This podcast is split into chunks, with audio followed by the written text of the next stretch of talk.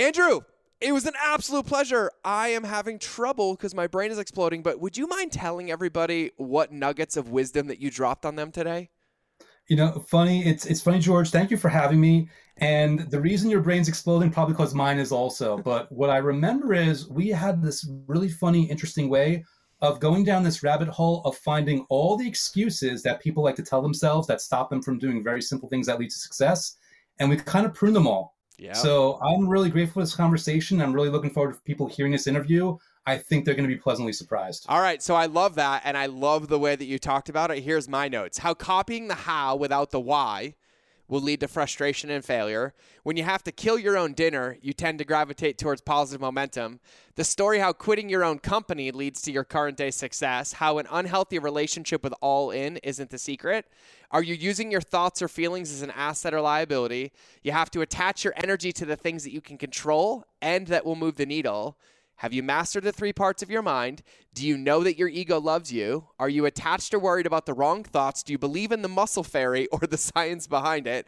Are you unhappy because you're attracting somebody else's lives and dreams? What if why is the reason there are still no results? The secret practice to fill your confidence tank, the four most dangerous words you can use in your life, and the four best words to replace them with, and do you not have the results you want because you haven't built the home for them to live in? Plus, I shared some stories about my life and struggles that I've never shared on the podcast before. So that's what we got. I think we got it all. Did I miss anything? Well, you certainly didn't miss anything. That was the most impressive recap I've ever heard. And now I want to listen all over again to this interview. So perfect. You can because it's about to be published. And for all of you listening, let's cue the intro and let's get into the episode. Are you ready to ethically scale your business? Good. Because this is the Mind of George podcast, where relationships beat algorithms and depth is the only direction when it comes to ethically scaling your business. Each Monday and Friday, I'll be the guy between your ears in the hoodie and pink shoes guiding you home, giving you the tools to extract, honor, and amplify your genius so you can be the light for your customers. Sound fabulous? Cool. Let's get into the episode.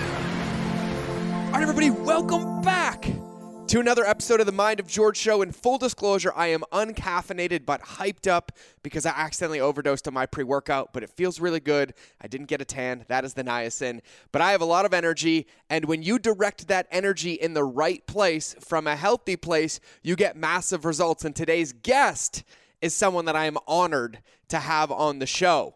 He helps people shatter the mold. He literally wrote a book, which, by the way, has more reviews than my book, double the reviews of my book on Amazon from like seven years ago. So I'm really proud of this one, the book, and I had to write this one down because it's the last law of attraction book you will ever need to read. But he is a man who is dedicated to impact, helping you unlock the greatest versions of yourself, and even was a marketing intern at WWE. So he brings a little flavor and flair into this world with 20 years of experience. And so today I am honored to have my friend Andrew on the show. Andrew, welcome to the show. George, thank you so Thank you so much for having me, my friend. I really appreciate it. And uh, really just grateful to be here, man. Really excited to have this conversation with you. Yeah, man, me too. I had a blast. So, for everybody listening, if you haven't checked out the show that Andrew and I did together on his podcast, uh, his podcast called Shatter the Mold, highly, highly recommend it. I had an absolute blast. We're going to have to do like round two or round three because I, will say this before I let Andrew go. I will let Andrew talk this whole episode because I didn't let him talk on his own show, and so I'm gonna I'm gonna turn the tables before we get here. So Andrew, one of the questions that I like to start with, and you have an illustrious history, like 20 years in this game of entrepreneurship is a long time. You've seen trends come and go, marketing come and go, strategies, tactics, and you've had life in it. So as you look back, what was one of like the biggest defining moments and the lessons you took from it? So I ask it like what was the biggest mistake and the lesson you carry forward or even now looking back like what were some of those defining moments that led to this lesson and what is like the most important lesson that you carry forward with you now into the future? Wow. Well, you know, there's there's two answers to that because I mean the, the real answer is, is centered around the law of attraction, which is story in and of itself. Yeah. So that might be a whole side answer um, on its own. I mean, for this, just from an entrepreneurial perspective, I, I'll say this. Back when I was young and just trying things out, I was making moves and doing things I saw other people do, but I didn't understand the why behind they were doing it. Mm. And because I did not understand the why behind they were doing it, I was doing it wrong. It's like some it's like some watching someone take a jump shot, you know, that we're all used to seeing, like they're right-handed and they flip their thing, and you you take the shot and you move your left hand and go sideways because you see them do something, but you don't actually understand the mechanics. Yeah. So my huge mistake was not understanding the mechanics behind the moves I was making as an entrepreneur. Wow, that is a really I like how eloquent and to the point that was because that is a summary of things that I just vomit on people all the time, but it's so, so good. And so, what's the other tangent on the side with the law of attraction? Well, so let's see how, how quick I can get this one out because no no quick me, needed. I, you, I, I, want effective. I want effective. All you right. can everybody here's to listen. I want the full experience. So let's okay. Well, you see how uh, how interesting I can keep it as well. So I learned about law of attraction in 2004, and I think any entrepreneurs or business people, not pretty much anyone for that matter, could relate. But entrepreneurs or salespeople for that matter specifically, we can relate to having to kill our own dinner, so to speak. Yeah. And I think when you have to kill your own dinner, you find yourself automatically going down the path of positive modalities, mindset. You know, it could be Brian Tracy, Tony Robbins, who knows what it might be. So for me, law of attraction was one thing of many that I was delving into to just to find out that that missing component, that secret formula to success. And to be honest, for me, it was very hit and miss. I had some successes and failures, but it was basically inconsistent. And I would only find out a few years later that I was the one being inconsistent because, um, you know, very directionalist, even though I was trying to make things happen, everything came to a head in 2008 where I basically, you know, finally quit my company. That's how I put it. I quit my own company because I couldn't do it anymore. And a relationship that I had going was about to end because I was so desperately trying to focus on that. And uh, that worked out so well because three days later, she breaks up with me over text anyway. And that was a girlfriend of three, not a girlfriend of three weeks or three months, but three years. So I wake up on Monday, I've got my business and my girlfriend. I wake up on Friday, and like 90% of my life is gone. And I basically had to have this look in the mirror of like, okay, what's going on here? You've wasted your 20s, nothing is working, something obviously needs to change. And I had this very weird epiphany slash moment of stubbornness and indignation where I kind of had this thing like, okay, well, you know, of all these things I've done in all these years, that law of attraction thing, it kind of seemed to work when I actually stuck with it. Mm. What if I actually stuck with it this time and whether things got better or worse, I didn't veer off. I just stuck with it. What if I went all in? And when I say all in, I mean, you know, just five or 10 minutes a day of simple gratitude or visualization processes, not even all day, every day, but five minutes every day. Yes. And I had this thing, okay, all right, I don't care what happens. I don't care when it happens. I don't care why it happens. I don't care how it happens. I am going to do this thing. And that decision, it almost sounds like a movie because it changed everything. Because two weeks later, I felt better, which is saying a lot with a broken heart. And it's not saying I felt 100% better. It's saying I felt a lot better than I should have given the circumstances. I was really far uh, in progress of, of recovering emotionally. Mhm. Three months later, I'm in a brand new way healthier relationship. Four months later, I'm making more money than at any point in my life before then. Six months later, everything's different. I'm in the best shape of my life. I'm waking up happy and fulfilled. And I learned not through a book, not through a um, guru, not through anybody else, but through my own life experience that whatever this thing is, and we'll call it the law of attraction, because that's how I understand it, it works when you work it. And ever since then, I've had that mindset like you can't take that away from me. And believe it or not, the book, I didn't write the book till 11 years later. I only wrote the book because I was like, all right, it's time to do something new in my business. What can I do where being honest with myself, I'm going to be can I'm going to be engaged and to be candid, I'm not going to get bored with my business. I'm not going to get bored with customers. I can contin- continue these conversations. And that's where I said, all right, let me challenge myself and give myself permission in a space that's cr- like not even hundreds of books, but like over a thousand books. Mm. Can I bring something new into the conversation and bring a new perspective that people not had and hopefully deliver valuable, usable, user friendly, actionable, implementable content? yeah. And that's where we kind of get to this point. Yeah, no, oh my god. I this is why we like each other and we get along. Like I hear it and and I want to say something cuz I think I need to reiterate what you just said. And you said it only works if you work it. My brain went through 12-step programs, right? Like we always ended everything with a serenity prayer. And it works if you work it, so keep coming back cuz you're worth it, right? When I was going through Mhm. Coda and things like that. But the thing that I think is so powerful, I'm going to ask you in a minute from your perspective, like what's the law of attraction definition for you and how you see it. But for me, you know, I've been in the world of personal development and leadership since right around like when you like 2002, I'd say 2002 till now. And I remember like it's the secret, like wish it into existence, put it on your vision board. Like, and I'm like, okay, cool. I can stare at my vision board all day and it has me crossing the finish line of a marathon, but it still didn't lace up my shoes and put me on the pavement. And one thing that you said, I think, deconstructs this existing paradigm in all of the marketing world that you and I live in. And you said it, and not in this context, but in our world, we see this all the time. I'm going all in. I'm going to hustle. I'm going to sacrifice myself. And it's this massive set of extremes. And you said it and you nailed it. You're like, this one consistent choice, all in, five minutes a day, just one thing over a prolonged period of time to create the momentum and to create something different, I think is just worth very much calling out because even for me, and this tends to be my therapy on my podcast, so don't don't mind me when I do this, but I remember like coming out of the military, being suicidal, being hospitalized in a psychiatric ward, an addict on opiates, like 50 hydrocodone a day, completely depressed, drinking, not sleeping. And I sat there living in this. My life is miserable. And then I couldn't take an action because I was like, everything felt so insurmountable, right? It was like I was so deep that I was like, there's no way to get out. And luckily, my wife is amazing and my family's amazing. And my wife, this one hurts every time. My wife looked me dead in the eye and she said, commitment isn't feelings and I'll never forget it. And it was like just finding that one thing, right? Like, I'm gonna, I'm just gonna go for a five minute walk every day. Like, screw the rest of it, screw the meal, screw the workout, through everything. And so I just wanted to take a minute to highlight that with what you said because for me, that thing that you just talked about is the reason I'm recording this podcast. Right? I love that. Because six, seven years ago, some of you wouldn't have recognized me. Like it was Thanksgiving when I had a six month, oh no, Thanksgiving when I had a newborn, like the year before my newborn, I was in the hospital because I had attempted to take my life. And everyone's like, oh my God. I was like, well, let me remind you, my son's four. Hmm. That was only four and a half years ago. Right. And everyone's like, oh, but George, wait, weren't you a New York Times bestseller? Didn't you have an app? Like, weren't you like Mr.? And I was like, Mr. Miserable. Mr. like stuck and miserable. So I just wanted to take a moment to say that intro because I think we're going to unpack that.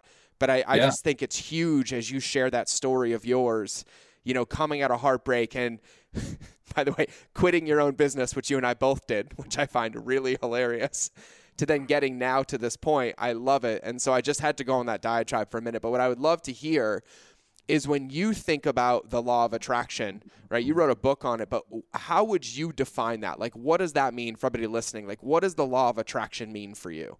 Yeah, so people can notice as they hear this, there's the definition, and then that's what it means to us or what we could do about it. So, definite, I mean, basically for me, and my understanding and my experience and what I've read from others, I'm standing on the shoulders of giants here. Um, law of attraction is rooted in the understanding, the concept that everything is energy, which scientifically backed up, not just some airy fairy woo stuff. Everything's energy, and all of energy vibrates at a certain frequency. Yeah. And I guess the the theory part comes in, although you will see it in application if you kind of lean in this way. Like frequencies attract like frequencies. Yep. So if you're energy and I'm energy, and these devices that we're speaking on is energy, and the, the, the pink hoodie you're wearing is energy, right? So are our thoughts. But the interesting thing about thoughts and feelings is that to a measure, we have a measure of control. We can, you know, we, we're not the, the God king of our thoughts because that might be too overwhelming, but we can lean in a certain direction and build up momentum and have it snowball from there. Mm-hmm. So this is where we get to the, the, from the definition to what you can do about it strategically with the understanding that everything is energy, everything vibrates. What if I know, what if I say, okay, let me use thoughts and feelings as a strategic mechanism for inviting positive events and circumstances and outcomes in my life. And that's really, and by the way, a lot of people are hearing this. They're like, well, I've heard this before, and thoughts become things, and blah, blah, blah. Well, tell me, Andrew, where's my job promotion? To which I asked them, okay, cool, let's talk about this. That job promotion that you, you probably told me you're thinking about day in and day out every single day, are you thinking about it with a sense of impatience, frustration, fear, uncertainty, dread, jealousy, anger?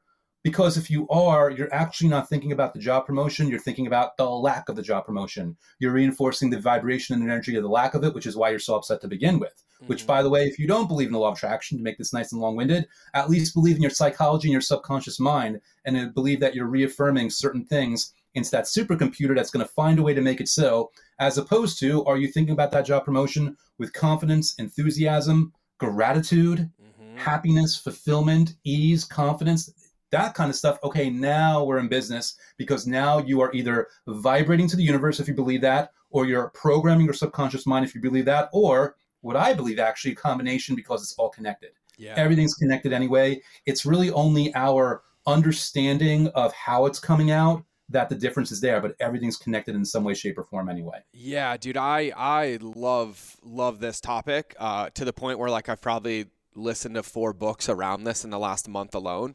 You know the book The Alchemist, right, by Paulo yes. Coelho. He has another book called The Archer which mm. is about the craft of archery and becoming like the greatest in the world and it's like riddled with this lesson that you're talking about but i think i just i think this podcast is just going to be me feeling extremely validated and then validating what you're saying and i have to add like my ad lib because it, it lands so hard and so heavy for me because you just talked about like a promotion and I hear it all the time. It's like, well, why didn't that offer convert? Why didn't I get that client?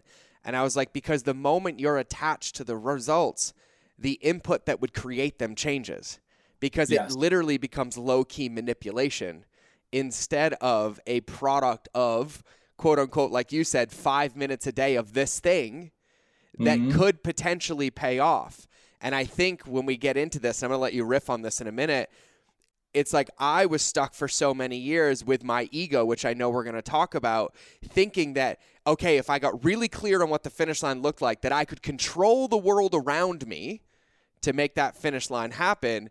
And after success and failure, making millions, losing millions, having it all, losing it all, I was like, oh, I have zero control over anything out there, but I have 100% control over my energy, my viewpoint, my mindset, my inputs. And the moment I'm like, hey, like that's where I want to go. Like, I want to be a quote unquote world champion or gold medal. But if I think like that, I'm going to lose the race. But yeah. if I'm like, you know what? What would it look like? And my favorite question to ask myself is like, oh, I want that promotion. Who would I have to be to already have that promotion? I'm like, oh, I would be gratuitous. I would hold the door. I would have more conversations with my employees. I would lead team meetings. And I'm like, oh, well, now I have a crystal clear path of what I should be doing right now instead of sitting here being like, why the F don't I have the promotion yet? And so I'd love for you to riff on that. I saw you uh, kind of like yeah. cut you off. It's so funny. You've given me so much to riff on and so many different things. Um, so I'm going to go on the first one that came to mind just because, you know, when you were describing what you're going through here, I want to remind people of a, a little detail I almost snuck into my origin story a couple minutes ago. I said, I don't care what happens, when it happens, why it happens, or how it happens, mm. which is basically me saying that strategically speaking, I was I'm fine with specifics. And by the way, please feel free to be specific as you want as long as you feel good.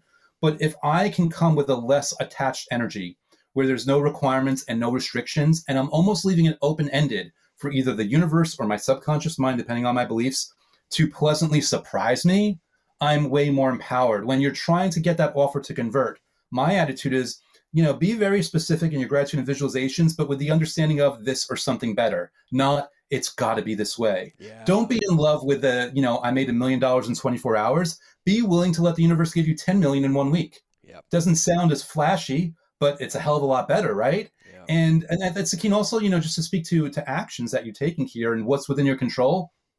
I'm a, I'm a New Yorker, so old school. I'm like a big Derek Jeter fan back when I followed the Yankees. I'm because the thing I loved about Derek Jeter was that he only worried about what was within his control. And he was not, he's not known as being a home run hitter, yet his home runs that he did hit were clutch and his moments were clutch. He always excelled in a very amazing way because he was a master at his craft, but he was only focusing on the things he can control. He wasn't worried about the, you know, the the right fielder who was like staring him down. He wasn't worried about what the pitch is going to come at him. What could he do?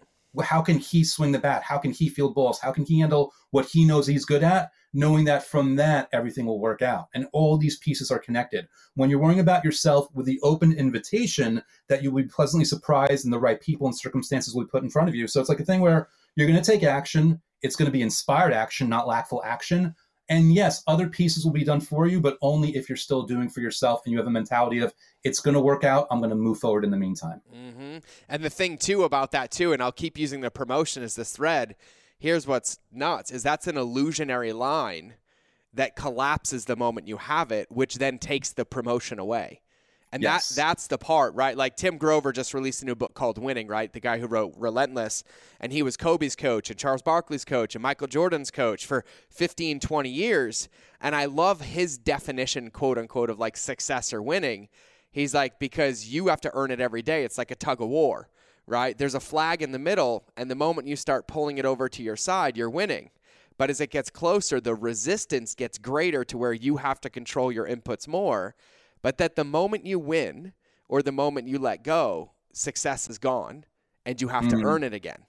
And you Yeah. have to earn it again. And so when I hear you talking, like for me, how I define the law of attraction is having clarity on like a direction of who I want to be and where I want to go, and then making inputs every day into being or building that person not attached to how long it takes or how long the foundation takes or the first floor takes or the finish work takes, but I know that as long as I quote unquote chop wood and carry water every single day, that it's just inevitable. Yeah. And there's a cascading beauty to this, by the way. When you're putting in the the more inputs you put in, the more inputs are also simultaneously put in for you. Yes. But you can't anticipate or control them. Nope. Again, this is one of those things. Um, I don't know if it was Abraham Lincoln. Someone said something like, "Where I'm going to butcher this, but luck is where you know preparation meets opportunity, or something like that." It's like basically you're you're doing your part, but other parts are going to be done for you. But since you're always doing your part, when those opportunities do end up coming in front of you, you're actually going to be able to act on them. You're going to be able to take advantage of them versus somebody who is kind of like chugging along but not really into it. And maybe a few opportunities do come their way, but they can't even spot them. yeah. They're not even self-aware enough to see that that is a huge opportunity that they could or should be taking advantage of. So again, me, I'm a strategy guy. I'm saying if you do all these things, you are putting yourself in a strategic position to have certain things be done for you, but also to be have higher leverage in the things that you continue to do because your skill set and your confidence and your your uh, your agency and capability will also increase as you keep doing it. Thousand percent. And by the way, the quote is from Seneca. It's luck is what happens when preparation meets opportunity. Thank so you. he's sir. the OG, but Lincoln probably took it too, because you know we go all the way back to those Stoics, and I love that. You know, and it, the thing here, and I'm gonna have you riff on this too, because you said it earlier, right? You said you said it a few different ways, but I'm gonna summarize. All right, when we're talking about goals, you said it earlier, and I caught it. It's like we think we know what it's gonna look like, but we've never built it yet, so we can't get romantic about the wrapping paper, or else it will never come. And when we look back at like success in our life, if you're like, God, I wanted that thing, and you're like, wait, I got it, but 38 other things that I never even thought possible, you got them because you were controlling the input. And, you know, the analogy I say, you talked earlier about energy, right? Like, I'm a big Joe Dispenza fan, I'm a big manifestation fan, breath work, body, like this self relationship is what basically cured me, right? Like, it, it healed me, was developing this relationship with myself but I truly believe in this energy that you talk about, like how you show up vibrates and it attracts, and it's no different because people think it's so esoteric, right? I say it to people and they're like, it's so esoteric, I don't get it. I'm like, well, let me give you an example. I was like, what kind of car do you drive? And they're like, a Honda Civic. I'm like, cool. Did you ever see them on the road before? And they're like, no. And I'm like, but now that you have one, how many do you see a day?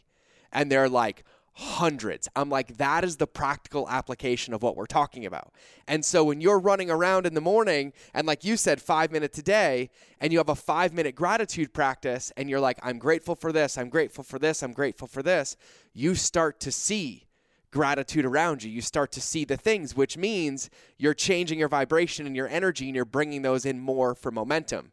And so I'm like you, like I tell people there's like three colors of crayons in my crayon box, right? Like I'm not the 64 flavors, I'm like three, right? Like I have mm-hmm. black, white, and gray, and I can kind of make a rainbow out of them. But I'm like, I'm simple. Tell me what to do. Tell me what to do. And really, it's the simple inputs every day, right? That gratitude practice, like the states of being, the mindset, the movement, like getting into that stuff is huge in developing that relationship. So when you say that, I just, I wanted to give a story or a summary around it because I catch it all the time, right? It's like you we wear a clothing line, right? And all of a sudden you're like, man, I didn't know everybody wore that. And I'm like, Yeah. they they always have, right? Like you just didn't see it before, or your shoes or your everything. It's the same concept when it comes to your mindset and the law of attraction for me. And so what I would love for you, and and and this is why I'm gonna ask this question, and I'm gonna ask it and put myself out on the line my biggest struggle for years was I thought that I could control everything, right? So let's call it my ego, right? I was like, okay, if it's up to me, it's up to me. But it was like exerting this false sense of control that never led to anything good because it was like obsessive and there was no space. And then I'm like, oh, I couldn't do it. Now I'm such a failure. And then I would be like, on that side of it, like collecting evidence against it. And you have a very interesting definition of ego, and it's something that you talk about all the time. And so I would mm. love to hear your definition to unpack that. Yeah, absolutely. So to kind of frame it this way, obviously I'm, I'm not a clinical psychotherapist. This is not going to be textbook at all. I'm using words because we, we kind of me, I'm, I'm a big proponent of linking things to either concepts we understand or physical, tangible things because it helps our brains click better. So I'm using a word like ego. Yep. Now, the way I understand it is we've got three minds. We've got our conscious mind, we've got our subconscious mind, and we've got what I define as the ego right there in the middle. And I say it's in the middle because it's way stronger than the conscious mind. You actually uh, articulated something about that a minute ago, mm-hmm. but nothing compared to the subconscious. Mm-hmm. And the ego, as I define it, is that part of your mind that does only one job in this world, and that's to keep you alive. Yep. And that is good news or bad news, depending on where you are in your life right now, because that means whatever money problems you might have, whatever relationship problems, even whatever health problems you have, your ego is looking around, it's taking a, a look around the room, it's like, oh, okay, my person's alive. And what it doesn't want to do is it does not want to risk the status quo. It does not want to risk the change in odds through a change of conditions, even if those conditions are perceived as being positive by your conscious mind because there's someone out there right now listening. They want to be rich and or famous.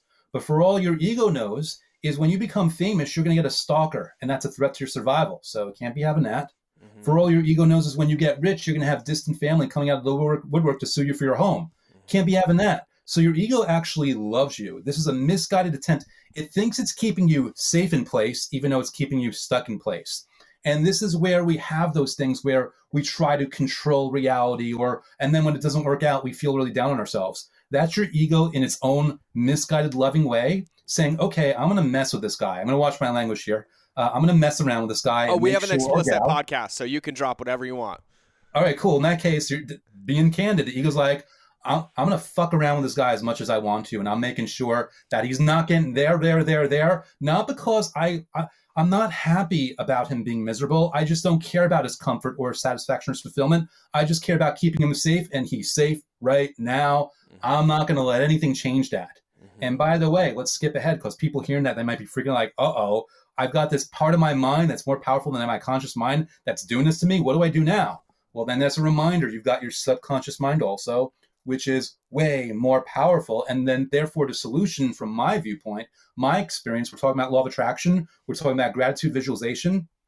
You bypass the ego and you access the subconscious mind, which will then push you across the finish line, either kicking or screaming or enjoying it, because you can enjoy it also. Mm-hmm. So that's where these whole visualization or gratitude methods come in, which, by the way, I love for you to buy my book, but you could read them in any good law of attraction book. You can. I'd love for you to read about them or find see them on my YouTube channel. You can find them in any law of attraction YouTube channel. It's any standard method as long as you actually enjoy it. If you don't enjoy it, you're not going to do it. But if you do enjoy it, you're going to do it. You're going to look forward to it. You're going to be consistent, and therefore you're going to keep sending messages and programming and instructions to your subconscious mind, which, depending on your beliefs, will either from there, being the supercomputer that it is, govern a lot of things for you to get where you want to be, or if you believe in the universal law of attraction, it will you know emit that really strong potent frequency out to the universe to have those circumstances end up being mirrored back to you. But the key part is knowing your ego loves you but it is going to mess with you if it has to because it wants to keep you safe in place or at least what it feels is being safe in place. Yeah i i love it and i think that's such a huge distinction. It took me a long time to understand is that the, the ego is a tool it's a gift it's a part of me that helps me survive. And so, like, when you talk about this, like, we've all heard like reptilian brain and boom, boom, boom, but like biologically, we're wired for survival. And we also go see all the cliche tweetables, right? Like, comfort is your biggest enemy. And it's true, right? Because our ego, survival, wants us to be comfortable. And quite frankly, I'll challenge everybody we created a world post industrial revolution where we basically eliminated, for most of us, all sorts of any discomfort whatsoever, right? Like we live in air conditioning, we have a thermostat, like we don't have extreme colds or famines and all of it. And so it actually gets a little bit more ingrained. And so what you're talking about, I love it. And I will say this too. You know, people listen to this like, oh, my ego, my ego, my ego. The one thing that I've learned too is that there's two parts for me to get out. Number one is having a commitment to movement, right? That I can consciously in my mind, I'm like, I don't want to succeed or I'm afraid of failure or success, right?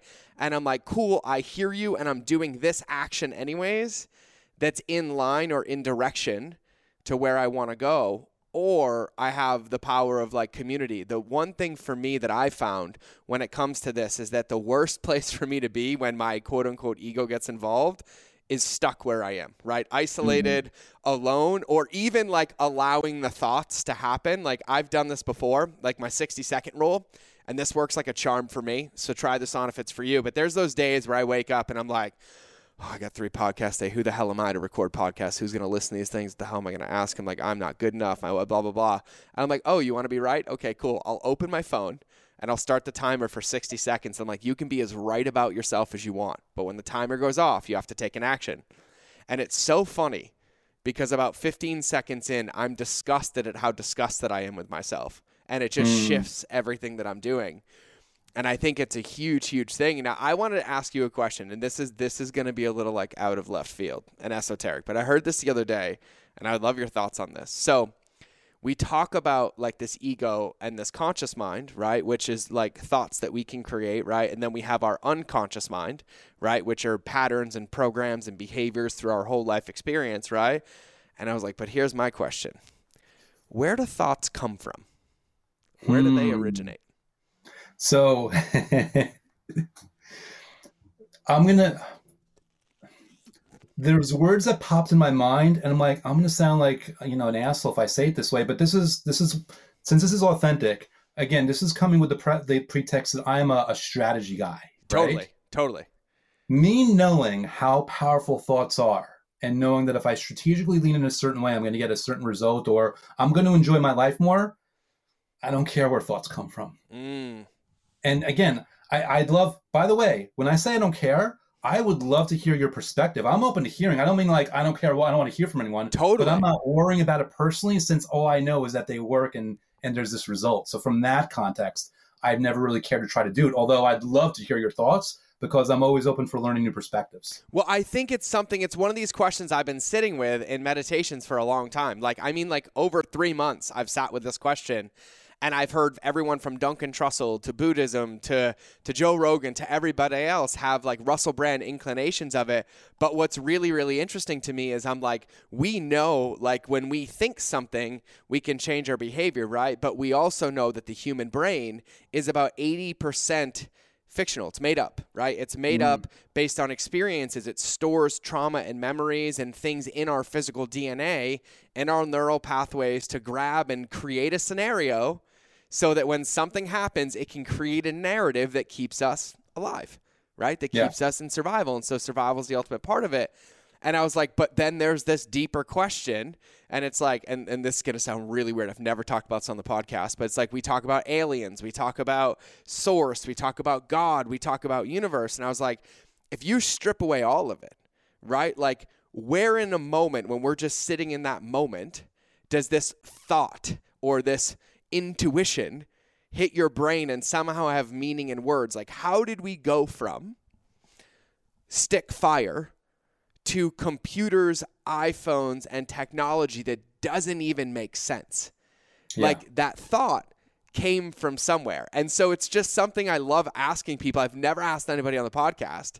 But I'm like, when I have those deep moments of like, I have everything I want, right? My family's good, I'm good, my business is good. Like I have, like I've accomplished everything I want to accomplish in my life. Like I love my life. I'm here and I want more, but I'm like, I'm sitting at the lake and I'm just like looking out with a glass of water and I'm like, man, I am so insignificant. And I mean, that is like the greatest gift that I could have. And I was like, but like, you remember that movie Men in Black at the end where it ends and they're like spinning the marbles and the marbles are the, are the earth? Mm-hmm. Yeah, that's yeah. that's where I'm like, who's putting these thoughts in my head? Like, what is it? Where's it come from? What's it do? Like, and all of that. And so it's just an interesting question, and it's an interesting perspective. Yeah, and just to riff a little bit more on that, by the way, um, again, for me, my answer is out of strategy, and that I don't want it to be a distraction. I will say, even now that I let go of it, like possibilities pop in my head, like because I I've read somewhere, and I've read so many different things from so many different sources. I, I almost feel bad because I can never attribute the original source, other than saying I'm not taking credit for this. Um, but I've read that you know we are nothing when you strip everything down. All we are is awareness. Yeah. And then it becomes a deeper question like, okay, are thoughts part of that awareness? Are they injected to the awareness? Are they seen through the awareness? And that's the part where, for me, um, call me simple minded, I kind of get confused and I'm like, oh, now I'm off track. And here's here's a piece I'm coming through. By the way, some people are curious and should be curious, and some people aren't, and it is what it is. Um, often, this will kind of like nail things home on on my perspective on this. To people that just don't even believe in law of attraction, I always say, okay, let's put law of attraction aside and let's talk about the example of lifting weights to get muscles, right? Because mm-hmm. oversimplified, but we kind of get that. You lift weights, you get muscles. All right, well, how does that happen? Well, I'll give you two explanations. One explanation is when you lift weights, you go to sleep at night, the muscle fairy comes, waves a magic wand, and poof, you wake up with more muscles. Nice and easy, right? Explanation number two, which I will admit is a butchered explanation because I'm no expert here, but when you're lifting weights, you're putting so much stress on your body that your muscles are actually tearing in little areas. And then what your body does, it responds through its healing process of filling in those tears, those gaps with more muscle fiber, hence more bigger muscles.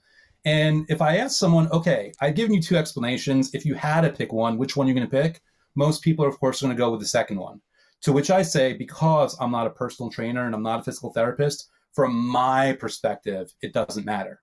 What does matter is I lift weights, I get muscles. Yes. I put an X, I get Y. And by that same token, for all the doubters out there, if I engage in a consistent process of gratitude or visualization exercises, I don't even need, don't credit me, don't credit the my book, don't credit the universe, don't credit source, but at least observe where when you do that, you will notice results happen in your life. And the only thing I ask of people is to observe and notice those results and use those as a fuel and motivation to keep doing this gratitude or visualization thing that was working for you even if you don't want to give it credit. Totally. And I want to, and I hear this in your voice, and I want to say this. I love your perspective of it doesn't matter because what you're protecting is you're protecting the momentum and the movement in the growth to then earn the right to explore the thought because yes. the meaning doesn't matter when you're in the process of creating the result right? And I think that that's such a powerful, powerful point because we talk about the ego and people mislabel it. They have mishealthy, unhealthy relationship. Whether you study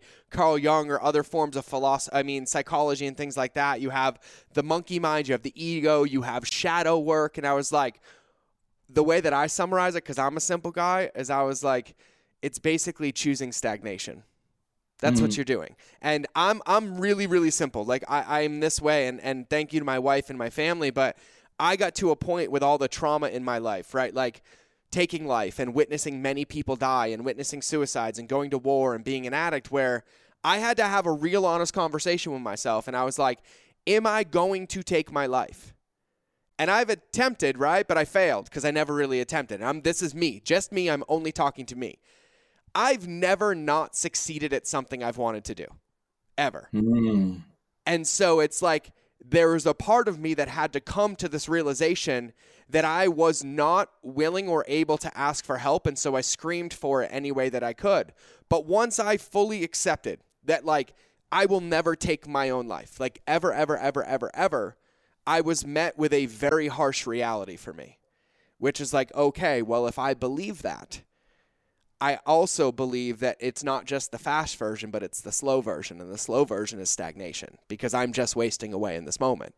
And so when I look at it, I'm like, okay, yeah, I could sit here and scroll through YouTube and scroll through Instagram and be disconnected to avoid a feeling, or I could ask why.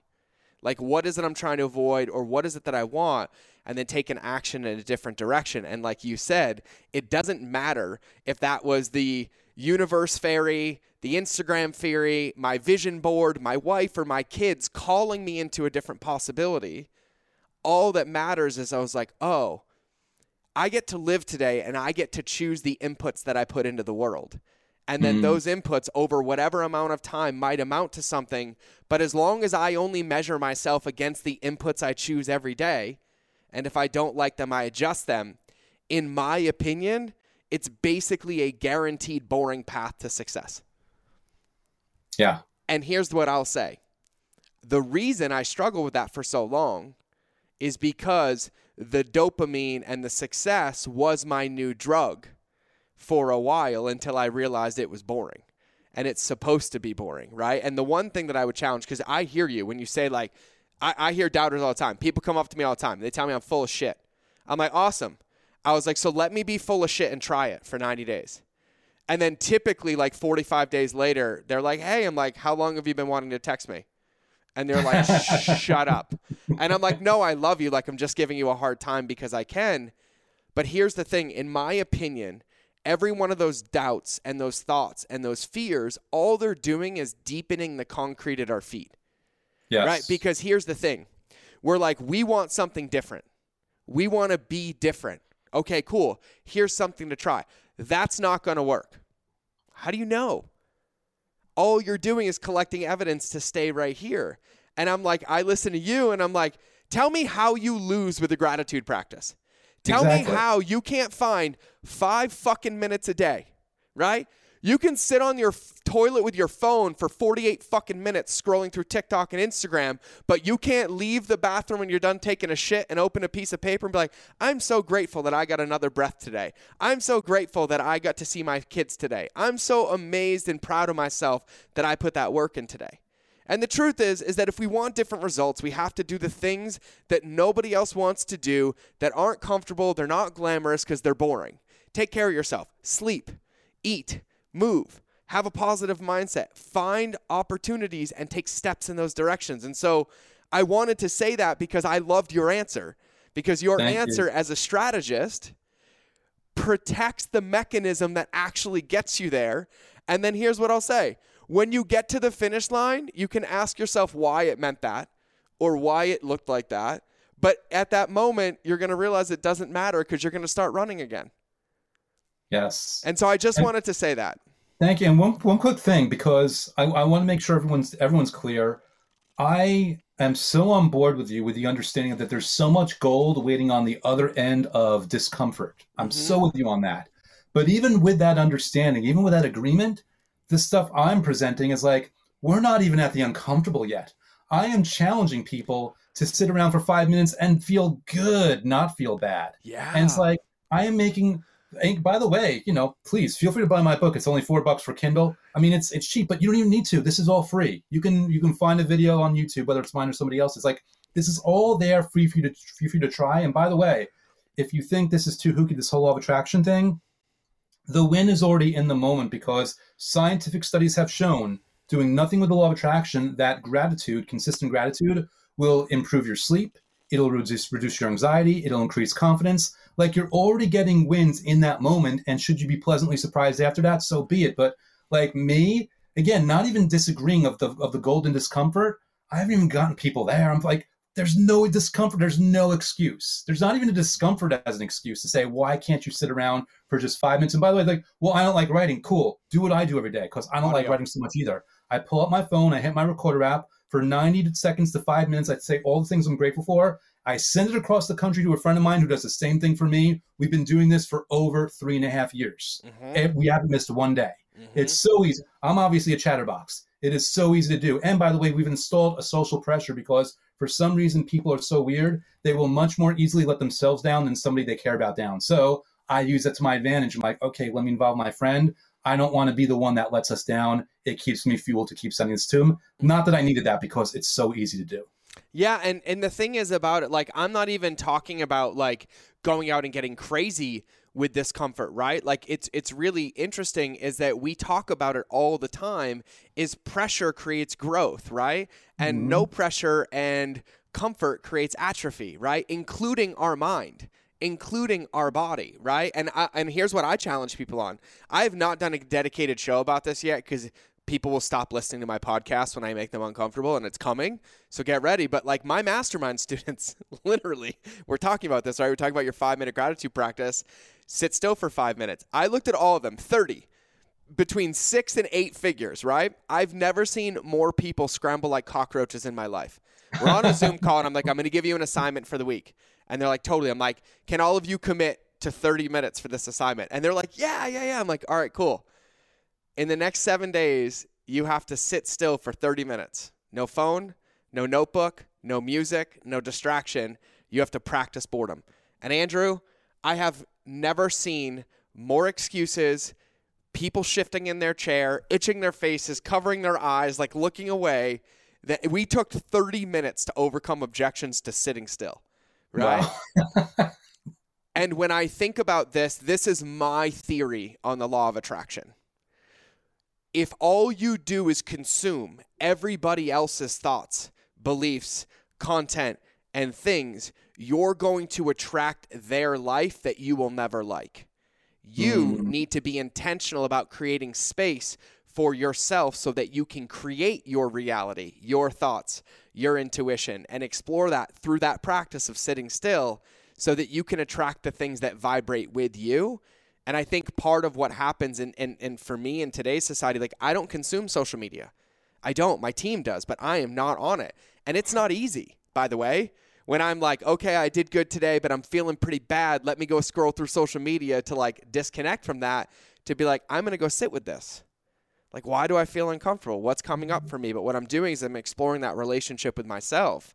And so when you keep talking about stillness, I think stillness is one of the most underrated and most powerful tools that human beings have at their disposal and if you go back and you study history and you remove, like, let's go pre technology, right? Like pre radio, people would read newspapers, but they can only read so many every day. There was this massive amount of time that people spent with their thoughts, with themselves, yeah. which led to this level of like happiness and joy that I think needs to be practiced again. And so I push it really hard. So I will totally support you on that one too. Thank you. And you know, say one thing real quick. You know, well, we'll see. I say real quick. We'll see how long it goes. But you said something really interesting there. Like, are you are you getting your thoughts like on autopilot from other people, or are you a cause? And I've never said this before, and this is going to sound kind of weird, but there's this movie from I think 2008 called Never Back Down. Yep. And on the surface, it looks like a Karate Kid ripoff, but believe it or not, and I had this confirmed just by um, I enjoyed the movie, and I remember watching like the director's commentary. You could see the level of thought that he went into telling the story, but there's actually a lot of deep messages in this on the surface cheesy fight, get you know bullied and fighting back movie. And one of them was where there's this conversation where like you know the main character is talking with his teacher, and he's like you know because the teacher's tell him like you know don't fight, do do this, don't do nothing, just sit around. He's like doing nothing has consequences also. It's not just the consequences of doing something, but doing nothing has consequences. And he said it in the context of like now you're thinking about this thing like not thinking for yourself, not going in that direction as consequences, but also by that same token, to for the argument of sitting still, doing nothing at sitting still has good consequences attached to it that you will not know unless you actually go through the process. But yeah. this whole question of action versus inaction, which can be seen in so many different perspectives, understand that there is something that can come from either way. It's really important to have a self awareness and self care yeah. to look at both and make a decision based on that. A thousand, a thousand percent. Because what I was going to add is that inaction is still an action. It's an intentional yes. choice, right? It's and like, a choice. To tie it together, what we're talking about, really, it's the intention of doing it instead of like quote unquote passively doing it or oh that happened. It's like no I'm going to intentionally use this space or create it, or I'm going to intentionally fill it and take an action. Like Tim Grover in his book, Winning, he says this. He said, winning, and I add to I added to it because I wanted to add one little piece. He said, he said, winning is a test with no right answers.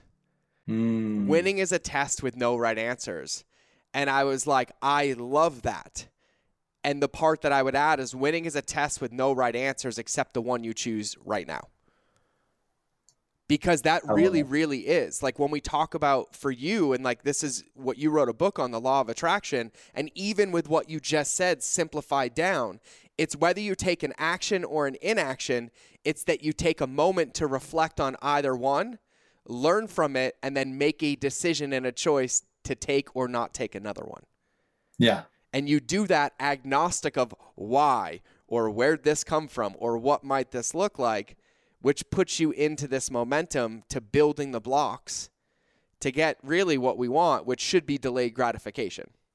It's interesting, you know, we take we make so many choices day in and day out. Yes. And so there's that well-known decision fatigue. And when you're in the middle of a decision fatigue, you forget how important and how vital and how significant your ability to decide really is. Your ability to make choices. If you actually sit back and think like, wow, how powerful can a simple decision or choice be in my life? If you give yourself this, like for me, by the way, please take George's advice and sit around for 30 minutes doing nothing. But when you're done with that, sit around for 30 minutes just thinking about the significance of choice and decision in your life mm-hmm. because that also will be a very powerful experience like for me like i go back to like even again that situation i lost my business and my girlfriend.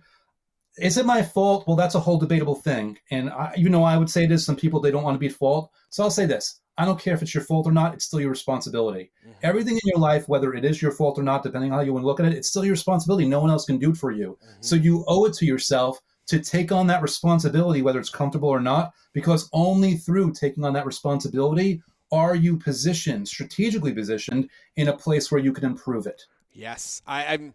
I've dropped book recommendations left and right on this one, but that whole concept of responsibility. Now, I'm going to ask a question, and it would be interesting to see. So, we talk about we're responsible, right? Like, no matter what.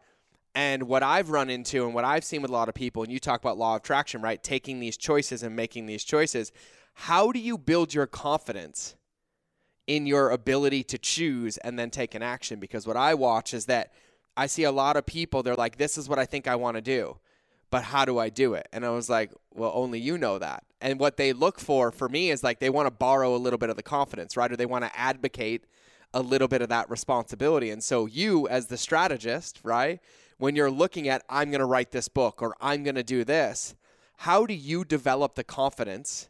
in your choices so that you can pursue them and create the result. Yeah. So so bear in mind, I have the luxury. So notice, like, one, I'm, I'm not a coach myself, and two, I like I I don't teach people like how to work out because there's pain involved.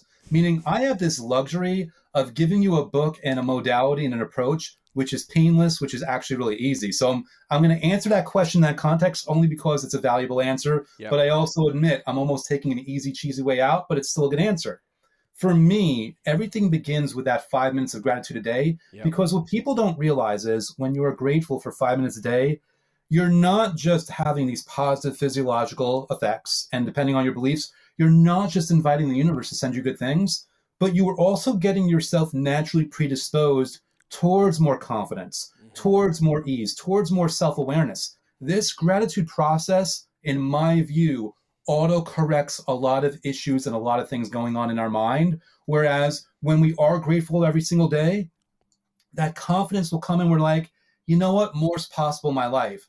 Now I'm a little bit bolder where I can go in that, that direction of making a decision. So it's a thing where the gratitude, in my view, again, I know it's a it's an easy answer, but it fuels so many things for you where you're still going to have to make decisions and choices, but they will have a stronger foundation and deeper, more powerful, more potent, more profound momentum behind them as you're making those decisions. Yeah, I I love that. Like one of the things that I I really focus on and and I would love your thoughts on this too because for years I would focus on the result, right? Like I'm like this is what I want to be. I want to be the best basketball player in the world, right? But it was like only that can only happen if there's a basketball court and the team is there and the lights are there. And so I was really limiting my ability by putting myself in this box. And then I realize is that I want to have confidence regardless of the field that I'm on, right? Like the field mm-hmm. doesn't matter. And I watch so many people, like we talked about earlier to full circle this, try to control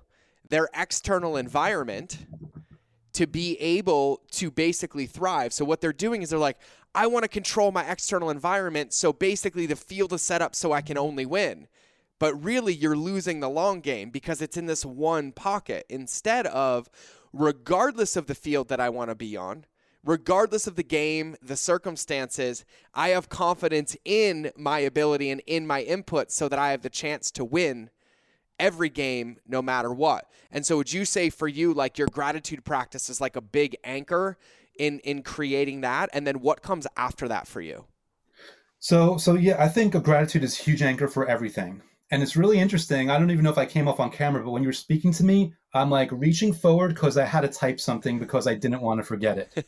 because I recently did a video on YouTube um, where I gave the four worst words you could put together. Mm-hmm. And the four worst words, in my opinion, from a law of attraction perspective, are "I'll be happy when," which kind of speaks thinking. to this because all of a sudden we're talking about a level of specificity in this thing where you are limiting yourself, and by the way, you're also telling yourself that your happiness is off there versus using joy as a strategy and strategically allowing yourself to feel pockets of joy now in the moment so that you can enjoy the journey, which ironically will bring the results faster and better anyway. But the thing that I typed down there, the thing that I think speaks more to this, or at least I hope it does, is just as those four worst words you can put together, the four best words, or some of the four best words you could put together in this context, is this or something better. Because when you have that freedom of saying, okay, I'm going to choose this specific vision, this specific goal, but there's going to be a relaxed ease to it where I'm going to leave the universe room to pleasantly surprise me, where there's going to be no doubt, where it's basically saying, like, okay, if this is supposed to happen in three years and a year in, I don't feel like I'm a third of the way there. This is basically opening up your energy and your consciousness to say, well, if it's this or something better, maybe there's something else going on and I'm still on my way. Therefore, I'm not leaving room for doubts or insecurities that are going to keep me from staying on path and keeping my momentum. Mm. So it's it's all about having a, a a, confidence and self love for yourself to engage in a level of specificity, but not to the point where it feels bad. Your level of specific, specificity has to feel good. And if you're too specific and it feels bad, you want to scale out and get more general until it feels good. And one thing that helps that is this or something better. You're honoring that thing that you want, but you're acknowledging that you might get something better because going full circle, following that third of a job promotion, someone wants a promotion right now when what they don't realize is what they really want is they want a higher salary, Yep. They want a better commute. They want better colleagues. They want better career opportunities. They want a better, more fulfilling life experience. And the promotion might not be that. The promotion that they want a month from now might not be that. But the new job that the headhunter is going to come calling three months from now, mm-hmm. if only they get out of their way and engage in these processes and be open to it, that's what really was better for them and that's really what they wanted at the whole time to begin with. Yeah dude that's such a valuable lesson and i feel like it's more prevalent in our industry than anything in entrepreneurship right? Like the the thinking like that is what i want and protecting it like to the death and then getting it and being like this is nothing. Nothing like i wanted right? Like the amount of people that come to me like george i'm making five like this happens all the time right? Because i coach people in our mastermind or group coaching like i've been making $500000 a year for two years. I'm ready to hit a million. I'm ready to hit a million right? They all tell me the same thing. I can ask four questions and they're like i'm just ready to live my life. I'm good i'm, I'm ready yeah. because i was like there's there's levels to this game, right? They're like, I want a million because they had this belief that if they made a million dollars, that it would have boom, boom, boom. And I'm like, you start showing them taxes and payroll and overhead, and I was like, by the way, you're gonna have less than you have now until you hit like 3.2, and they're like, what? I was like, you got inventory, you got team, you got, and like it starts to like really get into it, but it's all around what you're talking about. Is like, don't get so romantic about what it would look like, and you talk about it. Uh, there's an author called Jamie Smart. You'd love this book. It's called The Little Book of Clarity. It's like a three hour read, and it mm. talks about toxic thinking, which are your four words I will be happy when, right? And that toxic thinking just basically sets you up to fail because there's never enough. It's a moving starting line and a moving finish line that just leads to frustration, but it also clouds you getting or having the ability to get what you want because yes. you don't really know what it is. It's always outside of you, it's always moving. And here's the deep, deep, deep part about that. We also have to acknowledge that we're comfortable there because a lot of that comes all the way back down into those rooted, like, you know, we didn't talk about this, but in psychology, like those rooted core wounds or those paradigms we have, right? Like, I'm not good enough. Like, I'll never make it. And so we collect evidence or create situations that validate it. And for me, and I can only share my experience, the biggest challenge I had is that was an unlimited fuel source, right? Because I was like, I'll show you, I'll prove you, except it was an unlimited fuel source that cost me my happiness, right? And so there's mm. always a trade off, right? They're like, George, you can win every single race. And I'm like, done, right? But it's also like if somebody came up to me right now and they're like, you could be immortal, I wouldn't want to. I wouldn't yeah. want to. The trade off was too great. And so when you get rid of that toxic thinking, in my opinion, it kind of forces you to start loving what you have. Yeah. And to start, you, know, you go ahead. Uh, well, I'll say, you know, it's interesting. My, my YouTube channel right now, it has 2,000 subscribers or almost 2,100 subscribers. And if someone said, Hey, Andrew, um, I'm going to wave a magic wand and tomorrow you're going to have a million subscribers, I would say thanks, but no thanks, not yet. Mm-hmm. And what I mean by that is right now, the way my business is set up, I can still answer emails for people. If you took me from 2,000 subscribers all the way to a million overnight, I do not have the infrastructure and, quite frankly, the level of consciousness to absorb it. Now, mm-hmm. I will take another 50,000 overnight and I will take a million, but I want to progress my way there. I want to have an, an opportunity where basically, as things are getting better, I am adjusting in the moment so that I'm not letting my customers down who want to hear from me, who email me personally. I want to build and grow into it. But with that same token, to speak about being happy about what you have, 2,000 people, 2,000 unique souls cared enough about my content that they click subscribe and hopefully the bell notification. That's time out of there, and time is the most valuable thing. Yep. Why would I not be grateful for that? Do I really want to be that person that's looking at 2,000 going, Where's my million? No.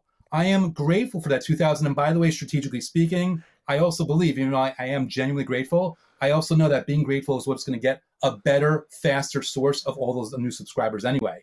And I want a million, just not yet. I want to grow into it and I want to enjoy the journey on the way because otherwise, what's the point? Well, let me give you credit too because you know a secret that I have to help most people understand is that the 2000 you have are what create the million.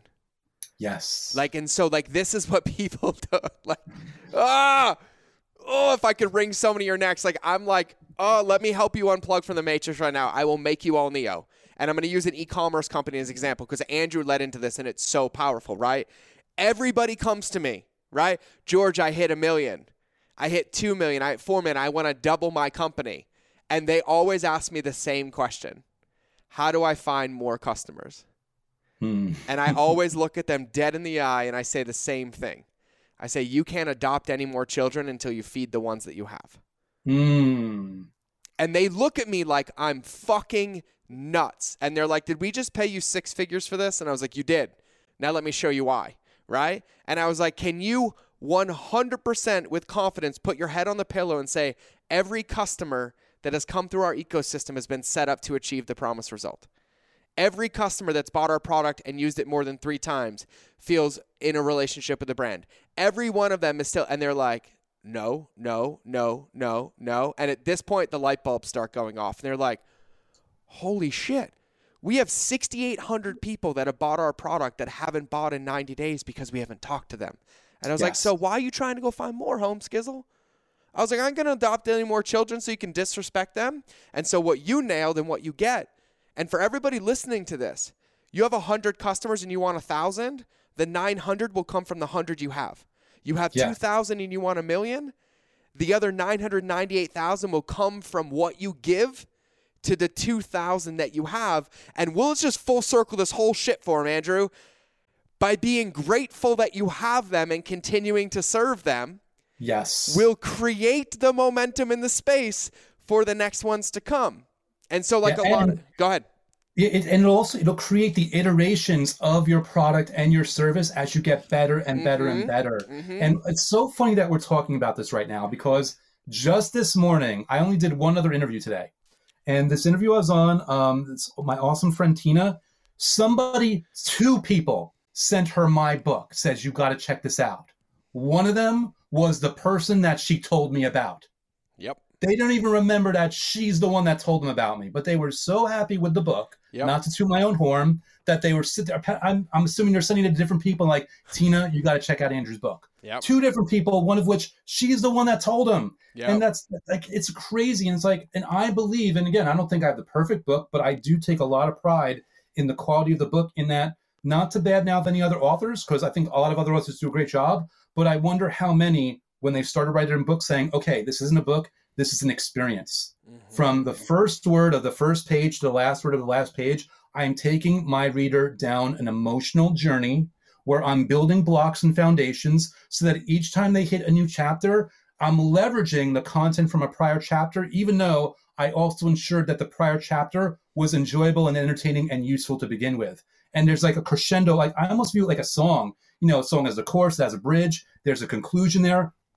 I viewed my book as a song. And again, I don't think it's the perfect book, but I'm very proud of it. And I think that's the part of the reason because I was so intentional on delivering so much value in this. I think that helps with the word of mouth. And like you said, those first people that read, they're telling, and thank you to everyone out there that does that. I'm so grateful for these people, mm-hmm. for them saying, okay, I love this so much. I'm going to tell my friends, I'm going to tell my family, I'm going to put it out. I have so much gratitude for this. I'm so, and but it never would have happened if I didn't care enough about making sure they were taken care of first. Well, let's get really meta with this because this this is what's so powerful, uh, and it's so simple. So you talk about how these people read your book, and then they go share the book. The only way word of mouth marketing works is if the person who you want to do it achieves the desired result. Which, if you go into writing a book of I want people to buy the book or to share the book they will feel incomplete and never be able to share it. Yeah. That's the Zeigarnik effect. It's the science of open loops, which is why most marketing fails. Word of mouth marketing and advertising can only come, quite frankly, when you have a gratitude practice, you're self confident and clear that what you're giving is unattached to the outcome. And the moment that happens, it creates the outcome that you desire. And your book is a perfect example. Like, for example, I wrote a cookbook. I sold over 175,000 copies, 22 week New York Times bestseller, right? Nice. I guarantee you that that book wouldn't have sold if people made the couldn't make the recipes. And here's the here's the part, right? And my publisher got pissed at me. When you write a cookbook under a big publishing contract, what they normally allow you to do is share about 10% of the book, right? So 100 recipes, you can share 10 of them because what is their thinking? Nope, don't give them to them. They need to go buy the book. They need to go buy the book. Mm. And I was like, F you. I'm going to give them all away. And they're like, no, you can't. You're voiding your contract. And I was like, do you really think that somebody's going to make the entire book from their email? Do you think they're going to print off every recipe that I share with them on social media and compile it into a book? I was like, I don't. I think they're going to make the recipe that triggers them into momentum and happiness, and then they're going to want another one. And then they're going to reach a point where it's like, why don't I have this book on my counter? Why don't I have this book on my counter? And sure as shit, it worked. And to the point now, like you'll appreciate this funny world. We live in Montana now, right? We have new friends, couples we hang out with. I was in their kitchen the other day and I look at their counter and there's three cookbooks. And mine is right in the front. And I looked at her and I was like, Haley. Oh no, I wasn't her house. She told me about this. She's like, I was looking at the book on the counter. This happened somewhere else, but this one with Haley, she looked at the book on her counter and was like, No way. She's had this book on her counter for like five years. We've been friends for six months. Had no clue that that was my book. They still make it. They co- my face is on the cover. Like it's hilarious to me. But I, I just want I wanted to validate what you said because it's so so so powerful and and you're a living example. And what you said earlier, there used to be a term thrown around called Oprah broke, because people mm-hmm. used to think, hey, if I get that viral video, my business will grow. If I just get on Oprah, I'll make a million dollars. If I just do whatever. And so they would, and they couldn't sustain. They didn't build the home that could house the results. And so it all came crashing down, and people went Oprah broke. It became a coined term to where people were like, I can't, I can't. Because you think about inventory, logistics, cash flow, your team, communication, customer service, or even your own capacity. It's like, hey, I'm going to start doing triathlons. And you're like, I've been training for a month. Let me go do an Ironman. You're going to get murdered, right? But if you do a few mm-hmm. small ones and then you do a few medium ones and then you do a few long ones, now you can go get the lessons and the iterations that come in the big ones. So I just I had to summarize a lot of what you said because it just it's this is like one of my favorite conversations. I feel so validated, like I said. Nice. And, and, by the way, just full circle because we've been having such a good conversation, but this is my first opportunity because you were making a, a joke about how you did all the talking when you were on Shatter to Mold. Yeah. And I don't want to offend any of my other uh, guests because really just like I either notice something or I don't. But there was something about our conversation and in most of my episodes, I do a teaser. I'm like, today we're talking with XYZ, but for a very select few, the teaser is a clip from someone saying something, and yours was one of them. Mm. I enjoyed our conversation so much, and what you said was so deep and profound. I'm like, this is the teaser. This is what the thing that they hear before they hear the show's introduction because this is what's going to hook people. So just want to pay you that compliment because I loved that first conversation, which makes me more excited that we're enjoying this one as well. Yeah, dude. No, this is this has been a blast. So let me do some rapid fire because we're like up on time and like I think this thing is loaded with nuggets. But like rapid fire, mountains or beach? Beach. Okay. Your favorite business book? Oh God. I'm just going to say Expert Secrets off Russell Brunson because it's off the top of my head, but I'm sure there's more. I was hoping you would say your own, but it's okay. I'll do it. Well, I don't view it as a business book, but but yeah. it's The Secret. Favorite book of all time that you've ever read, that you've ever consumed? Mm, what to say what what to say when you talk to yourself by Shad Helmstetter because that was the first book that taught me about the power of the human mind and thoughts. Mm-hmm. Yeah, that's a good one. I've read that. It's been a long time. I might have to revisit that one. Absolute favorite food, not type of food, but like dish. Ooh. The, the right cheese enchilada from the right Mexican spot. Ooh, that's yep, that's legit. That's legit right there. That one. I'm a chocolate chip pancake guy. Like that's the game. Nice. Game over. Extra chocolate chips. It's game over. I love it. So, um, first off, can you tell everybody the name of your book again? Best place to get it, Amazon. Yeah, absolutely. Yeah, the book is called "The Last Law of Attraction: Book You'll Ever Need to Read," and um, I have a link that auto forwards, at least for the U.S. site, to the Amazon listing. It's last lawofattractionbook.com. And obviously on Amazon, it's available in Kindle, paperback, audiobook. And by the way, the audiobook is also on Audible, of course, and in Apple Books. So there's plenty of ways by which people can get it. But just to skip ahead, if people don't want to pull out their wallet, that's cool also. My YouTube channel is youtube.com slash Andrew Kap. And um, I'm, I'm posting a lot of content this summer so people have a lot of stuff to look forward to on that channel. I love it, man. I'm glad that you have it on Audible because I have a road trip tomorrow and I will add it to the top of the list because I just finished a book this morning. So nice. I'm going to add it to Audible and I'm going to give it a listen. So I always end with one question. Um, and this question I think is huge. So I want you to envision that everybody listening to this last hour got Men in Black and forgot absolutely everything that we talked about. But in this moment, you have the ability to give them that first thought that they carry with them forever. I call it tattooing their soul.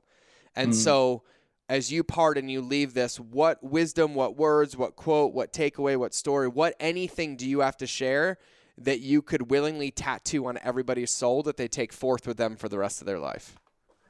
So, without the context of the last hour, the only thing I can say is anyone listening, you've got to take me on faith with what I'm about to tell you right now and this is my plea to you, because you can do it for free, is to make a decision, make a choice of finding some gratitude method you can do every single day, any time of the day you want for just five minutes. You will thank me later. I guarantee you. I wish I can tell you why. I wish I could tell you how. We, if we don't have the last hour, if you've been Men in Black, you don't know. Just trust me. And by the way, just a little aside because I like to cheat and, and break the rules a little bit. I read a quote about like an arrow doesn't fire unless it's pulled back. I'm butchering that. Whatever you got going on in your life right now that feels like you're being pulled back, it's for in preparation to launch the release. And it's funny that I tell you that in cooperation or in conjunction with this whole gratitude thing. I wonder if that might be the mechanism by which you finally push forward. That's my my final thought for people. I love it, man. I love it. And the one thing that you said that I'll end with a Bob Proctor quote, uh, and I had to pull it up so I didn't butcher it, but he says, "Faith and fear both demand you believe in something you cannot see. Uh, you choose." Nice. And I think that that is a perfect summary to what we talked about and what we had today. So, uh, Andrew, thank you so much for being on the show. I'm sure we'll do many more of these. It was an absolute pleasure and a gift. Uh, for everybody listening, watching, if you did watch it in my beautiful pink hoodie that he called out, uh, make sure you go grab his book. I'm going to read it again. the the law, the last law of attraction book you'll ever need. Uh, his YouTube channel is Andrew Kap. His content is amazing. I love what he puts out. I love what he talks about. I'm going to start listening to the book uh, tomorrow. And so remember that everything that was shared here, everything that was said, only does good if it's put into practice. So don't let today's episode become shelf help on your brain, but find a pocket. And I challenge you. I challenge you to find a gratitude practice. I challenge you to find five minutes of stillness. I challenge you to take something that was shared in today's episode and put it into practice today and to full circle what Andrew said in the beginning today, tomorrow, the next day, as consistently as possible until the result shows up. And I have no doubt that you will be thanking him later, reaching out, hitting us up on Instagram, or catching the next podcast. So, Remember that relationships will always beat algorithms, and I will either see you in the next episode or you will hear me in your earballs. But either way, it's time to cue the sexy outro. Thank you for listening to another episode of The Mind of George Show. Please make sure you subscribe on your favorite channel that you listen to, whether it's in the car, on your run, or in front of the television. Make sure you leave a review to help other people know how much you love the show, and quite frankly, help me know how much you love the show because I read them all. And if you want five minute daily insider nuggets on business, marketing, leadership, mindset, or any other tool that you would need to build and scale your company, make sure you register for my invite only newsletter. I call it the Lightkeeper Lessons. I hold nothing back here and I share everything that works for me my friends and mentors, and thousands of my students around the world to thrive in life and keep our lighthouses shining brightly. We will eventually be charging for this, but for now, for you, because you're listening to the podcast, it's free. So if you want to sign up, go to www.lightkeeper.club, fill out the application, and then check your inbox because it's magic. You actually have to open the emails to get the gifts inside. Otherwise, you can get access to my Relationships Beats Algorithms Facebook community and other free resources on the website. So just go to www.mindofgeorge.com and I'll see you in the next episode.